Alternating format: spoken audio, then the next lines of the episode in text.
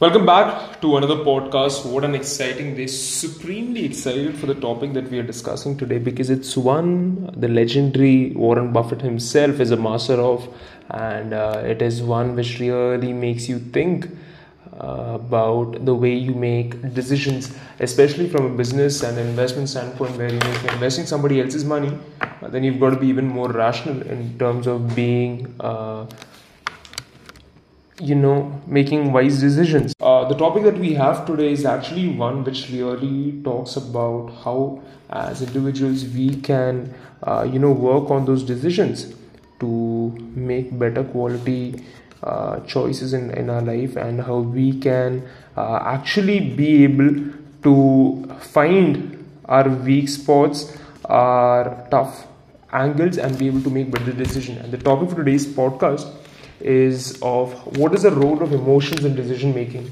So the idea of decision making or decisions decisions is to reach towards a particular goal that you have in mind for the long run. Uh, whether you're doing it for a business, whether you're doing it for a company, and uh, how you're making choices against it.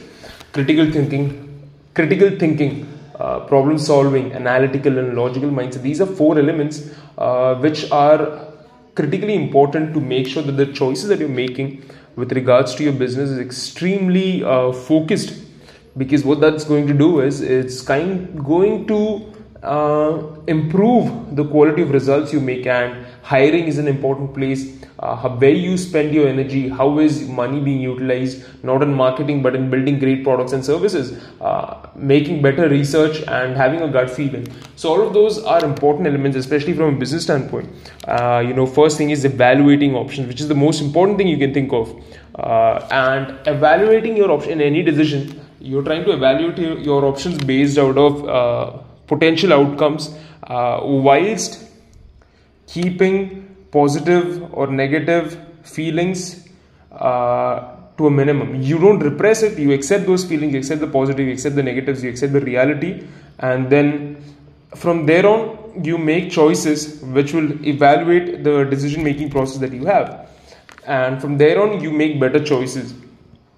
You think about decision bias, which is where, you know, as an individual, you are making choices or decisions which is you know referring to system decision bias is basically referring to systemic which is you know having systems and predictable deviations uh, that you make uh, so that uh, they help you with being able to understand what is going to to choose suboptimal outcomes i would say. So happens in decision biases is is that you know it, it, it cannot be entirely objective and they kind of influence how we perceive information uh, interpret the data that we have. And ultimately all of those choices leading to uh, outcomes which not be most optimal. It's it's kind of using data structures using a better quality of data structure but you go and choose something that is not that good.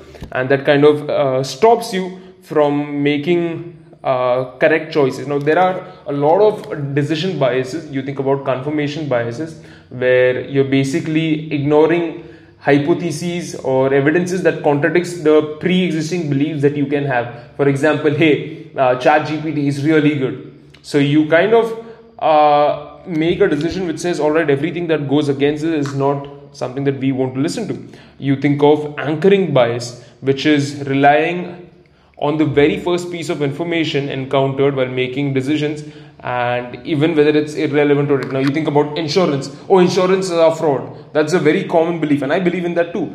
Then you dig into deep. How? Why is insurance being fraud? Why are people not getting those insurance and not just going on to the first instinct? Because yeah, most often than not, they deny, often than not they deny your uh, uh, insurance and they kind of stop you from making decisions. Uh, you think about availability heuristic uh, heuristic, which is, uh, you know, making a judgment based out of information which is readily available uh, rather than uh, with something that could really be useful over long term. You know, for example, when COVID came, businesses had to shut down, the country was shutting down. So, what happened in that situation was the first decision that you had was all right, what is it that we can do? Go ahead and probably buy a lot of food uh, go and fill your petrol to the maximum and kind of make sure that you're in a safer side of the game. Uh, whereas this is a good availability heuristic because you're you're depending on available information that you have so that you can make better choices. You think about overconfidence bias, uh, which is something you know even I am. Um,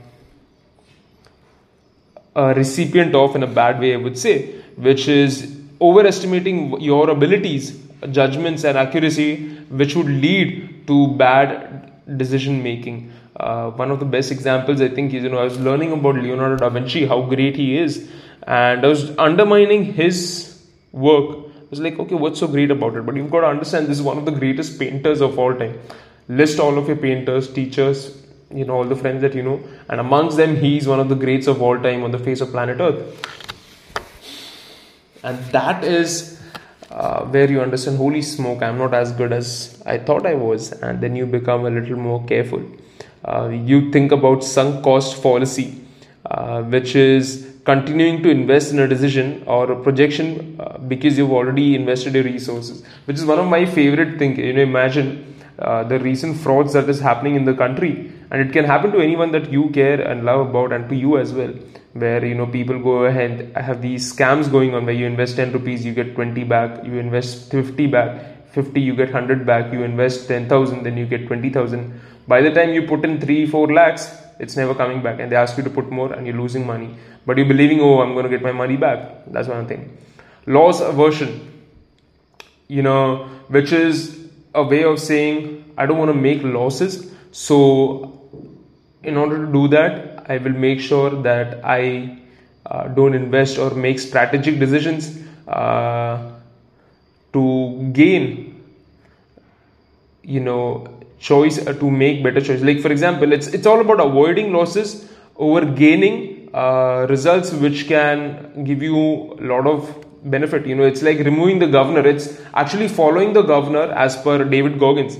Now, for example uh, when I go to buy milk and curd, this motherfucker sells uh, bread as well. Bread, I think, uh, bun, which is very soft and tasty. So I buy it, but then in my head, I'm thinking, oh shit, he's going to make money out of me. And then after 30 minutes, I have to go again and buy it from some other store, and I'm paying more. So the idea of, you know, making the choice first off, you know, understanding, okay, I could have made this choice beforehand itself and be in, been in a much better position. That was a be- better choice you think about another one of the decision bias which is framing effects uh, which is how information is given to you and how you may you know respond to it for example few examples come into mind when framing effect comes recently when sanju baba sanjay dutt had uh, a parking spot uh, one of his fellow flatmates or somebody who was staying over there was parking in sanju baba's parking area and sanju baba didn't want that. So this fellow had to sell that. Uh, and the way the seller was it was in a hurry. So the buyer he framed it in a way to the middleman stating like boss i'll pay you 25 grand uh, but you make sure that i can get it in a very lower rate and that's how he got it at a very low got it at a very lower rate by f- just framing it to the seller by stating sir this is the best deal you're getting. It and that's how he went about. You think about steve jobs very famous example when he was kicked out at the age of 30 uh, the way it was that room was set up uh, john sculley had made sure that the framing was in a way if the board members chose steve jobs it's better for them to leave or they lose. And that way around everybody sided with uh, you know uh, sculley and the rest is history. You think about group thinking. You know one of my uh, biggest hatred is being in groups clubs because first of you're following their hierarchy that's one thing. Second thing is uh, you are kind of bounded to think. There's always this uh, resist the traps of group thinking which is one of the laws of power by robert greene uh, where he suggests that you should not uh, be thinking with regards to a group because that kind of puts you in a bad situation right? Because you're thinking as per them and you're kind of attacking your own confidence and they might pull you down. That's another thing. Gaslighting. Gaslighting happens in your own home and your own family. That's one of the worst things that can happen. You think about intuition and gut feeling. You know i remember uh, from business standpoint when you're trying to build your own business and career uh, you have this feeling about how things can go right how things can go wrong and we make choices based on those judgments uh, judgments which even Jeff Bezos states is something that he does. Cyrus Poonawalla states that he does. So, but then it could be wrong as well because your intuition could be wrong. You could be misled as well. So you've got to be able to make rational decisions that comes from objective thinking, which takes time. So, like I said, logical thinking, analytical thinking, problem solving, critical thinking, all of these four elements, LPAC, uh, which I like to call, uh, they kind of make you a much better thinker. And in terms of being able to make better decisions uh, you know uh, charlie munger's very famous rule of having multiple me- mental models that you constantly use on a lattice works framework and you've constantly got to use all the big ideas in science all the science chemistry physics biology. Uh, you think about taxation economics you think about uh, physical you think about leadership military strategy. Uh, all of these important uh, arenas. You think about worldly wisdom. Uh, you think about how he's uh, shed inversion staying within your circle of com- competence. You know lollapalooza effect which is irrational outcome by combining multiple cognitive biases like we previously discussed and how those uh, biases can really affect the quality of the kind of decisions we are making and eventually kind of harming us uh, in terms of the ideas and the framings the way these ideas are framed. So those are all ideas uh, you know which you want to use every day to make sure that emotions don't kind of get the best of you. So that's part one. Let's uh, think about more of them step by step guys. Keep punching. Love you all. We'll be discussing more of this soon